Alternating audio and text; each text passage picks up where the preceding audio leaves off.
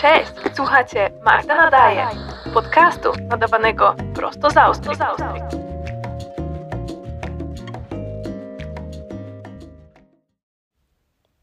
No cześć, po raz pierwszy od jakiegoś czasu przychodzę do Was z odcinkiem tematycznym i to nie byle jakim, bo tak się wczułam w jego przygotowywanie, że robiłam notatki i kasowałam je chyba z trzy razy, bo dziś będzie o pewności siebie.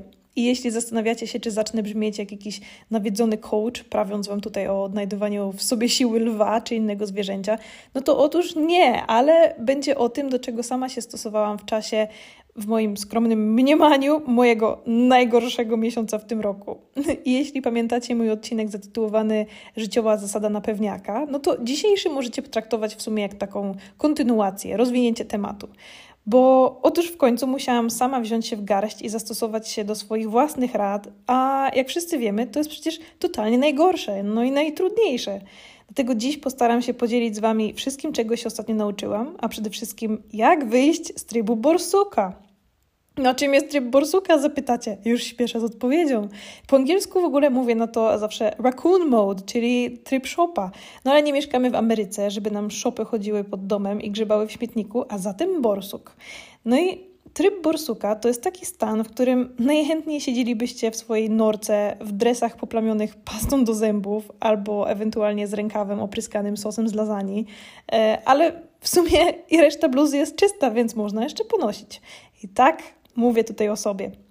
I ostatnio wróciłam właśnie do punktu wyjścia, w którym nie tylko czułam się mentalnie zmęczona decyzjami, na które nie miałam wpływu, ale też zdemotywowana. I mogę Wam tutaj prawić różne morały o tym, jak to trzeba się obudzić i w ogóle mieć od razu tryb e, zwycięzcy i najlepiej wejść na Everest w drodze po bułki, ale no to wszystko brzmi zupełnie inaczej, gdy zwleczenie się z łóżka rano to już samo w sobie brzmi jak Everest, dlatego że no można być zmęczonym fizycznie po dobrym treningu, i, i na przykład e, ma się zakwasy, ale to szybko przechodzi. I, I my z każdym dniem będziemy silniejsi, tylko że no właśnie wszystko plącze się w momencie, gdy zmęczenie jest w głowie, gdy się czymś martwimy, gdy się czegoś obawiamy, gdy mamy przed sobą jakiś problem, którego nie da się tak po prostu rozwiązać i rozwikłać i trzeba czekać. No i to zmęczenie nie mija jak zakwasy, tylko właśnie siedzi w głowie i z każdym kolejnym dniem zdaje się trochę przybierać na mocy. No ja w takich momentach czuję się dosłownie jakby przyjechał po mnie walec i wiecie, znacie już mnie trochę, słuchacie o wszystkich moich wzlotach i upadkach i wiecie, że najczęściej energii mi nie brakuje. No ale do, od czasu do czasu, gdy przytrafi mi się coś, co, co jest trochę takie za ciężkie na moje barki, no to potrzebuję się dosłownie przeborsuczyć. To znaczy, że potrzebuję wtedy ciszy, potrzebuję dojrzeć do niektórych decyzji, przetrawić wszystko to, co aktualnie sprawia mi kłopot, no i przede wszystkim mentalnie potrzebuje trochę się wyłączyć. Dlatego tryb borsuka zawsze uważa, uważam za taki tryb przejściowy. Trochę tak jak pory roku, że może liście faktycznie trochę podgniją jesienią, no ale na wiosnę wracają z pełną mocą. I uważam, że naprawdę dobrze dać sobie taki czas na właśnie swoje emocje, na taki mentalny reset. I dla mnie to było w końcu właśnie zainstalowanie Simsów na konsoli, pozwolenie sobie na spędzanie czasu na wszystkim, co wcześniej uważałam za marnowanie czasu. Jeśli miałam na przykład ochotę grać na konsoli po południu przez 5 godzin, to grałam. No i potem mi przeszło. Wróciłam też do oglądania mojego ulubionego serialu, jakim jest Friends, czyli Przyjaciele. Już widziałam wszystkie odcinki chyba dwa lata temu, ale są lekkie, krótkie, humorystyczne, czyli wszystko, na co miałam teraz ochotę. I już kończę ponownie drugi sezon. Poza tym, no, nie wiem, jaki tryb życia mają prawdziwe borsuki, ale załóżmy, że są stadne. I, I choć potrzebowałam ciszy, żeby przetrawić różne myśli, to bardzo, ale to bardzo doceniłam taki sztab kryzysowy, który został zwołany od razu po tym, jak się podzieliłam nowinami z moimi bliskimi koleżankami. Także następnego dnia rano już byłyśmy wszystkie na brunchu w mieście, w mojej ulubionej kawiarni. I wiecie, może nie zabrzmi to jak jakieś, nie wiem, wydarzenie na skalę światową, ale każda z nas ma inny tryb dnia, inne prace, inne kalendarze. Jedna z właśnie z tych dziewczyn mieszka pół godziny poza Grac, no ale nie przeszkodziło im w tym, żeby właśnie dosłownie w środku tygodnia przyjść, wypić razem kawę, zjeść ulubione bowle i przy okazji też e, przynieść tak zwany care package, e, wypełniony słodyczami, czekoladowymi hipopotamami, nawet z kulą do kąpieli z lasz w kształcie cytryny, bo cytując, e, to było Magda, ty te twoje cytryny. Także mój wewnętrzny borsuk był naprawdę wzruszony, szczęśliwy, opatulony wszystkimi dobrymi emocjami i wsparciem, bo choć dobrze jest przemyśleć niektóre rzeczy w zaciszu takiego własnego domu, to tak doświadczyć wsparcia bliskich to jest naprawdę coś innego. I wiem, że wszystko, co, co mi powiedziały, to nie były puste słowa, bo znają mnie też już dobrze i nikt nie mówił, że o Jezu, ty przesadzasz, albo czym ty się przejmujesz, tylko właśnie starały się wysłuchać, zrozumieć i naprawdę czuję ogromną wdzięczność. No i w trybie borsuka wszystkie emocje są dozwolone. I co więcej, zachęcane. Także jeśli macie ochotę po prostu się wypłakać, leżąc na podłodze czy, czy kanapie, świetnie. No ale potem pozbierajcie się, zróbcie ulubioną herbatę, najlepiej Lipton z cytryną i z cukrem, wytrzyjcie buzię, bo wiem, że tak jak ja byłam w stanie dojść z tymi emocjami do porządku dziennego, tak samo jest i będzie to w Waszym przypadku. Także mówi się, że czas pomaga i to prawda. No, przypomnijcie sobie wszystkie sytuacje, w których tak strasznie się czegoś baliście i po pewnym czasie albo o tym kompletnie zapomnieliście, albo to już w ogóle nie brzmi tak strasznie i może nawet niektóre sytuacje opowiadacie teraz jako anegdotę. Ja na przykład tak strasznie się przejmowałam, gdy skończyłam studia i stałam właśnie przed tym morzem opcji i możliwości, że nie byłam w stanie przewidzieć, gdzie mnie to poprowadzi. Zwłaszcza, że byłam już wtedy w Austrii, w zupełnie nowym kraju, nie znając nawet niemieckiego. I czy płakałam? Jasne. I czy się przejmowałam? No pewnie. I czy sześć lat później nadal jestem tutaj w bezpiecznym zaciszu własnego domu z puchatym kotem, opowiadając o tym w podcaście? No właśnie. Dlatego w sytuacjach takich jak te, właśnie starałam się przede wszystkim powiedzieć sobie: OK, Magda, już byłaś w różnych cięższych momentach, bardziej niepewnych i wyszłaś z nich bez problemu. Co więcej, teraz masz, masz po prostu więcej doświadczenia, większą wiedzę i dlaczego miałoby się nie udać? Ponownie. Więc w trybie borsuka dobrze dać sobie po prostu tyle czasu na odpoczynek, ilu znacie za stosowne, aż któregoś dnia obudzicie się i zobaczycie, że słońce świeci jakoś ładniej, że wasz humor jest już jakiś taki odrobinę lepszy, może nawet zrobicie sobie jakieś wykwintne śniadanie, przestaniecie nosić te dresy z pastą. ja nie wiem jak wy, ale ja mam na przykład wszędzie wiecznie pastę do zębów, bo kupiłam niedawno taką e, nową szczoteczkę soniczną i ona jest szalona. No ale to taka dygresja. E, no i gdy poczujecie się lepiej, no to będzie czas na to, żeby po prostu wdrożyć w życie jakiś plan działania, czyli przechodzimy do tej właściwej części tego podcastu, a mianowicie o tym, jak być taką najpewniejszą siebie osobą w pokoju, nawet gdy czujecie się jak borsuk. No i każdy może rozumieć pewność siebie w inny sposób. I na przykład dla mnie, ktoś, kto jest pewny siebie, to jest taka osoba, która wchodząc do pokoju tak przykuwa uwagę sposobem bycia tak jakimś pierwiastkiem nonszalancji, która sprawia, że patrzymy na tą osobę i myślimy, kurde, no ona wie, że po prostu należy do tego środowiska. Albo to też dla mnie ktoś, kto nie potrzebuje czyjejś aprobaty, nie szuka poklasku, żeby wyrazić swoje myśli, nawet jeśli ktoś może się z tymi poglądami nie zgadzać, ale w sposób, który nikogo nie obraża. I to jest ktoś pewny siebie, taka osoba, która po prostu wie, po co przyszła i nie boi się tego wyrazić. I ktoś, kto zna siebie na tyle, żeby nie dać sobie w kaszę dmuchać. Ktoś, kto zna swoją wartość i nie zgodzi się na nic poniżej. To taka klasa, brak arogancji i też wiedza w jakimś konkretnym temacie. Takie czucie się dobrze z samym sobą i, i też bycie asertywnym. Czyli innymi słowy, zupełne przeciwieństwo tego, jak się czułam, i zupełne przeciwieństwo tego, jak wielu z Was się pewnie czuje, gdy macie jakąś ważną prezentację, gdy stoicie przed grupą ludzi i musicie się wykazać w jakimś temacie. Być może, gdy wchodzicie na imprezę pełną ludzi, podczas której znacie na przykład tylko jedną osobę, która się ulatnia i musicie zagadać do obcych. Najgorzej. No i teraz właśnie najważniejsze pytanie. A skoro to mój podcast, no to oczywiście sama sobie je zadam i sama odpowiem. Czy większość tych pewnych siebie osób, na które patrzymy i co do których myślimy, kurde, ten to się niczym nie przejmuje, to rzeczywiście w środku tu, tak się czują tacy pewni siebie? No i moim zdaniem nie. I dlatego uważam, że skoro ja też się potrafię tak przetransformować i być po tej drugiej stronie barykady, to wy też, jak najbardziej. I pamiętam, że w ogóle czytałam kiedyś jakiś stary wywiad e, z Grzegorzem, Grzegorzem Markowskim z zespołu Perfect i został zapytany o początki w swoim zespole, przede wszystkim o wybór nazwy. I powiedział, że przyszli wtedy ze swoim krążkiem do jakiejś tam chyba radiostacji i zapytany o to, dlaczego się nazywają Perfect, to powiedział, że oni są po prostu najlepsi. No i szapoba, w ogóle czy ktoś się z tym nie zgadza? Piękne.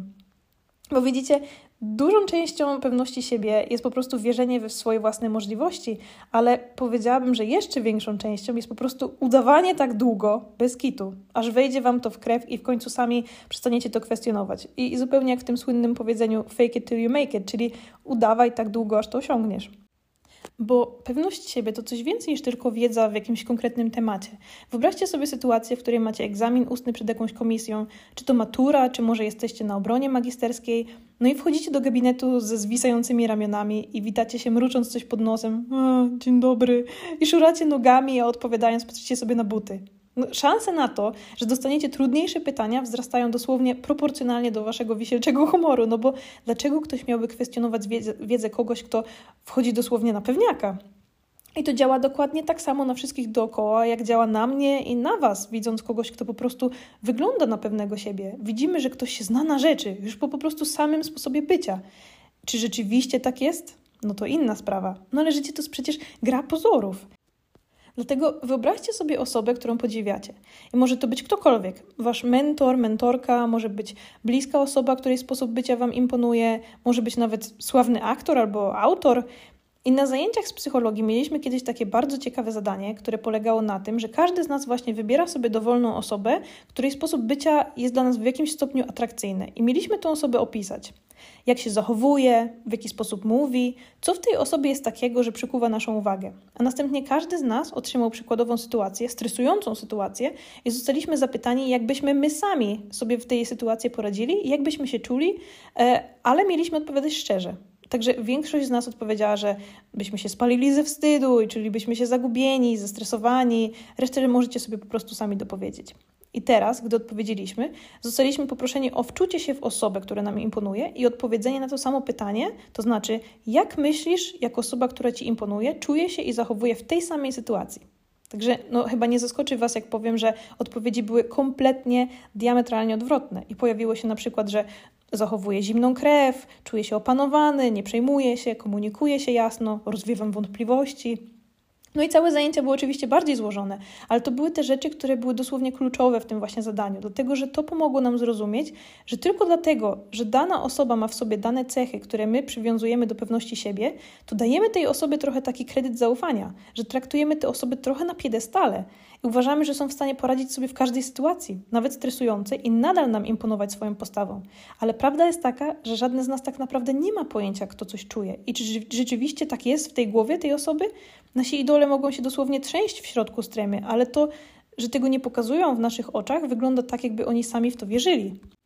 No i na końcu dostaliśmy bardzo ciekawe zadanie domowe, które polegało na tym, że następnym razem, gdy znajdziemy się w jakiejś stresującej dla nas sytuacji, niezależnie co to by było, to mamy zachowywać się tak, jak uważamy, że zachowałby się ten nasz właśnie wybrany idol. I już pewnie wiecie, jakie były tego rezultaty. Y, niezależnie od tego, jak małe lub duże były te sytuacje, czy ktoś na przykład zapomniał portfela, robiąc duże zakupy spożywcze, czy ktoś był właśnie sam wśród nieznajomych i musiał nawiązać jakiś kontakt, każde z nas miało ten jeden raz zastanowić się, co ta imponująca nas osoba, y, nam osoba czułaby w tym momencie i mielibyśmy po prostu wcielić to w życie. I na kolejnych zajęciach nie było ani jednej osoby, która by powiedziała, że odniosła fiasko. I rezultaty były różne, no bo różne były sytuacje, ale wniosek był jeden – Przełamanie się było stresujące i straszne, ale odbiór był zawsze pozytywny, a my sami później czuliśmy ogromną satysfakcję z tego, że byliśmy w stanie właśnie być asertywni, że nie baliśmy się odpowiedzieć czy odezwać i zostaliśmy zapytani, czy gdyby podobna sytuacja przytrafiłaby nam się podobnie, czy czulibyśmy się pewniej. I wszyscy zgodnie odpowiedzieliśmy, że tak. Widzicie, co chcę Wam przekazać?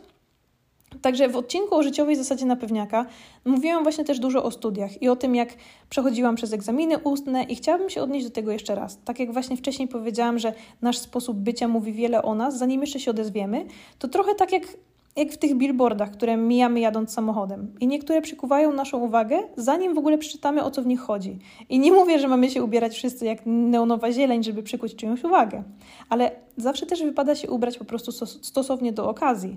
Także nie przyjdziemy przecież na egzamin, nie wiem, w poplamionej koszuli, w wyciągniętym dresie. Tak samo nie pojawimy się w garniturze na rozmowie kwalifikacyjnej na operatora wózka widłowego. No, trzeba zawsze, i, i zawsze o to też sama dbałam, żeby przychodzić do, do tego gabinetu stanowczo, e, ubranym być odpowiednio do okazji, patrząc na osoby, które tam są, witając się, patrząc na nich, nie rzucając dzień dobry, patrząc na przykład na klamkę, zamykając drzwi. I coś, czego się nauczyłam na studiach, to to, że ludzie naprawdę bardziej się skupiają na, to, na tym, jak mówimy, niż rzeczywiście, co mówimy. I nie mam tutaj na myśli, że, że macie przychodzić na egzamin nieprzygotowani, ale po prostu o sposobie, w jaki chcecie podzielić się tą wiedzą. Także wyobraźcie sobie, że jako egzaminator spędzacie 5 godzin na wysłuchiwaniu studentów, którzy dukają coś pod nosem. Przecież stracilibyście cierpliwość po trzeciej osobie, jakbyście wy byli na tej, na, na, na tej pozycji. No gwarantuję to. I w ogóle Polecam naprawdę usunąć z waszego słownika wszystkie bezsensowne wstawki typu yy, mm, e.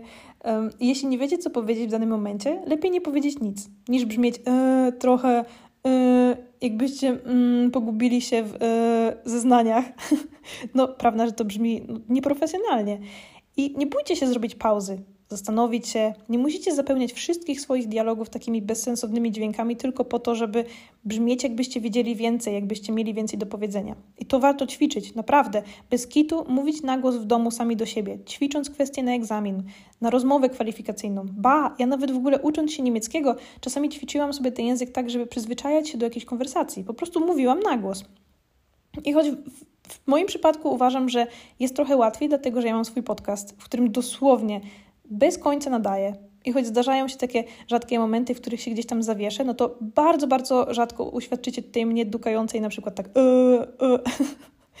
I podcast to jest ogromne ćwiczenie w opowiadaniu o sobie, o swoich doświadczeniach, które, które można praktykować też w zaciszu własnego domu. I na przykład wszyscy macie telefon, na którym możecie nagrywać dyktafonem.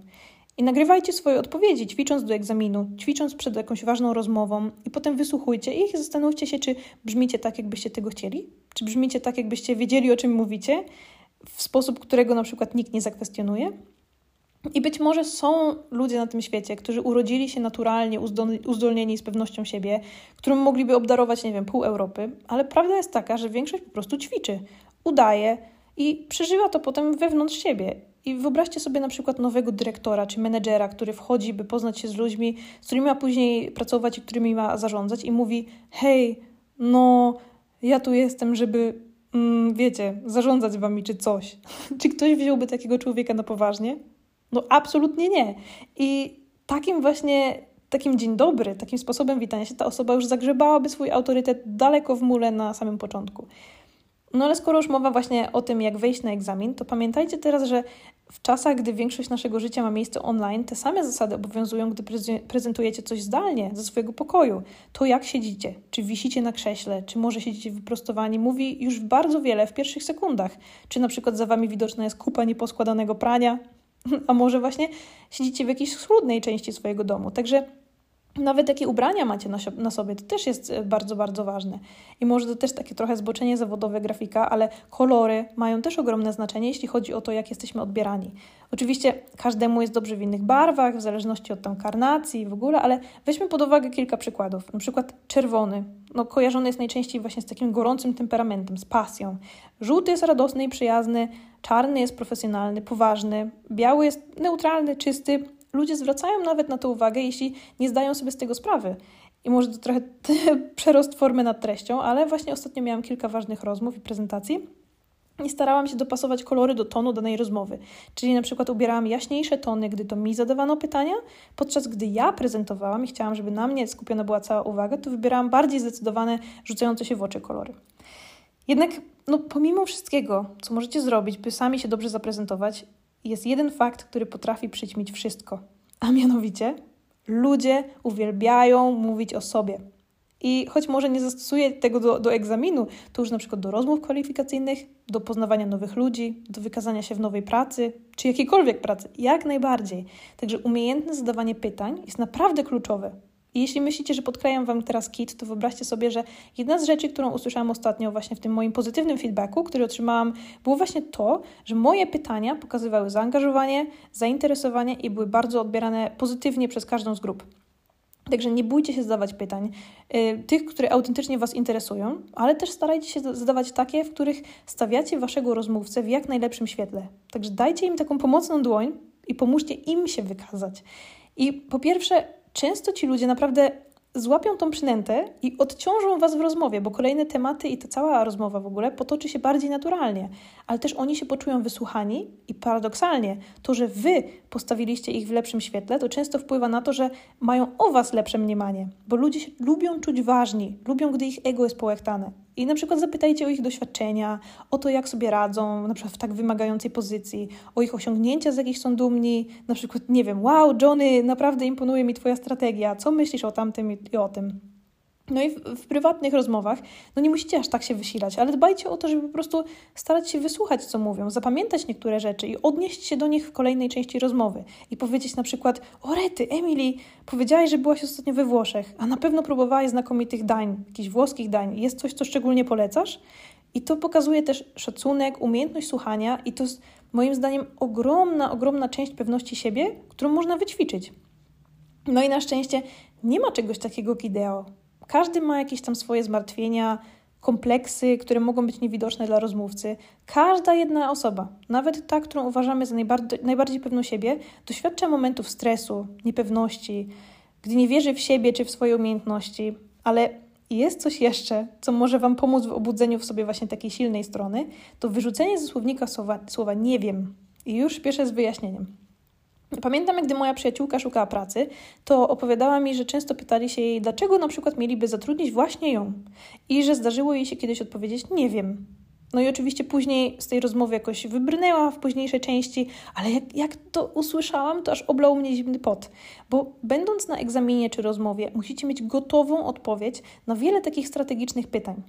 Jak to na przykład, dlaczego aplikujecie? Dlaczego powinni wybrać właśnie Was? Dlaczego jesteście najlepszym kandydatem do tej roli?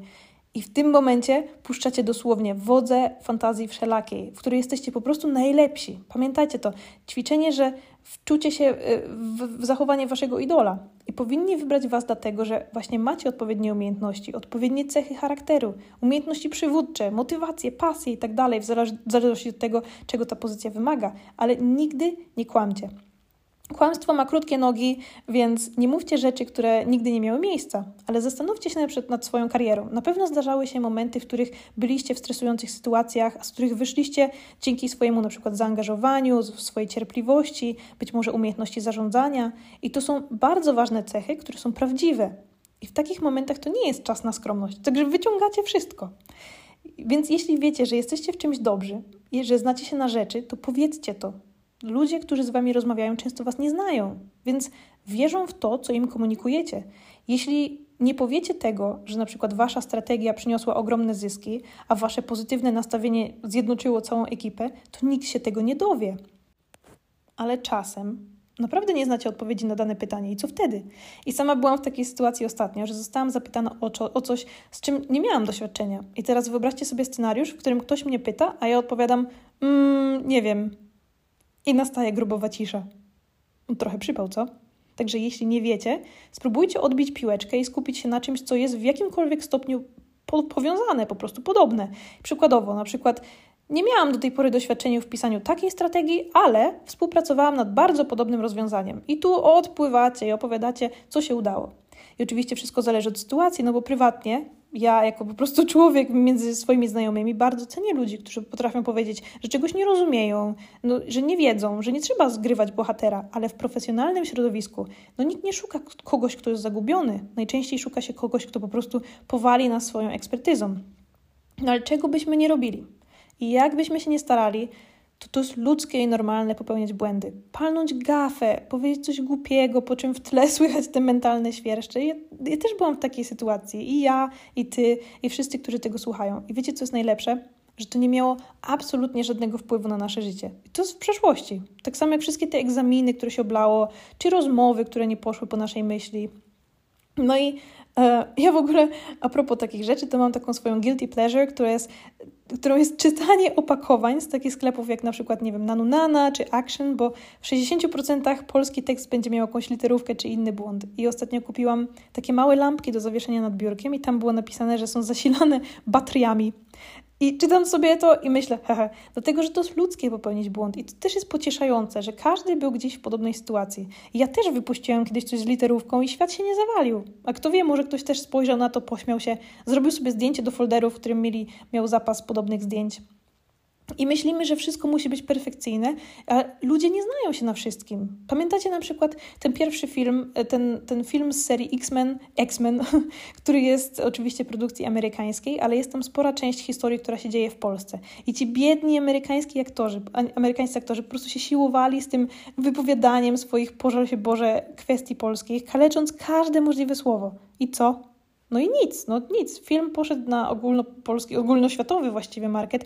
Nikt tego nie przeżywa. No może poza mną, ale no my się przejmujemy kompletnymi pierdołami, a ludzie robią wielkie rzeczy zupełnie na opak, ale wierzą w to, co robią i idą dalej, bez spiny. No i ostatnia rada, jaką mam odnośnie pewności siebie, to, żeby po prostu mierzyć swoje zamiary na sytuację. Tak jak powiedzenie na przykład, nie wiem, pasjonuje się ludźmi, no to sprawdzi się, gdy aplikujecie do marketingu, ale już może na, ktoś na to krzywo spojrzeć, jak powie to pracownik kostnicy. Dobra, suchy żart, ale musiałam. Co więcej, mam jeszcze jeden. Uwaga, na rozmowie kwalifikacyjnej rekruter mówi: e, Tu jest napisane, że liczy pan bardzo szybko. Czy to prawda? Tak. To ile jest 31 razy 17? 47. Ale to nawet nie było blisko, ale było szybko. Jezu. Dobra, to już, to już ostatnie. Y, no i teraz dlaczego Wam o tym wszystkim opowiedziałam? Dlatego, że życie jest czasem całkiem przewrotne i jeszcze niedawno miałam okazję brać właśnie e, udział w rozmowach kwalifikacyjnych do pracy, o której ostatnio opowiadałam. I ta sama dziewczyna, która mnie wybrała i z którą miałam okazję pracować na co dzień tak naprawdę, była tą samą osobą, która podesłała mi ostatnio link i powiedziała: Ja Cię widzę tutaj, aplikuj. No i to też ta sama osoba, której lojalność przeszła moje najśmielsze oczekiwania, gdy powiedziała: Jak Magda odchodzi, to ja też. I to było naprawdę genialne miejsce i nadal uważam, że to była najlepsza decyzja, jaką podjęłam w 2022 roku. Nauczyłam się wiele, od projektowania pod aplikacje, po naprawdę rozwinięcie swoich takich graficznych skrzydeł w środowisku, które nie, nie kwestionowało moich umiejętności. I ta moja właśnie najlepsza graficzna ekipa to już dla mnie nie tylko są znajomi z pracy, ale to są przyjaciele, z którymi mam regularny kontakt poza godzinami pracy. No ale niektóre rozdziały kończą się szybciej niż się nawet to zaplanowało i sama zdecydowanie nie czułam się jeszcze gotowa na taki kolejny krok i na znacznie wyższą pozycję. Dlatego potrzebowałam dużo czasu na dojście do porozumienia ze swoimi własnymi oczekiwaniami, ze swoim humorem, a gdy to już nastąpiło, no to wiedziałam, że jestem w stanie dać z siebie, z siebie wszystko, nawet gdy 10 minut przed rozmową leżałam jeszcze na podłodze, zastanawiając się, jak w ogóle wskrzesić z siebie tą pozytywną energię. I to był dla mnie najbardziej mentalnie wykańczający miesiąc tego roku, dlatego że cały proces zajął aż pięć ponadgodzinnych spotkań, przygotowanie obszernej analizy te, tego case study, odpowiedzenie nawet na test psychologiczny online, co osobiście uważam, uważam za śmieszne. I to wszystko trwało cały ten miesiąc. I jeśli myślicie, że podchodziłam do tego ze spokojem ducha i z wiarą w siebie, to niestety tak nie było, no bo płakałam, czułam się fatalnie, bo ta niewiedza jest najgorsza. Oczekiwanie na kolejny krok i ta wielka niewiadoma, czy, czy wszystko, co robię, przyniesie jakiś rezultat.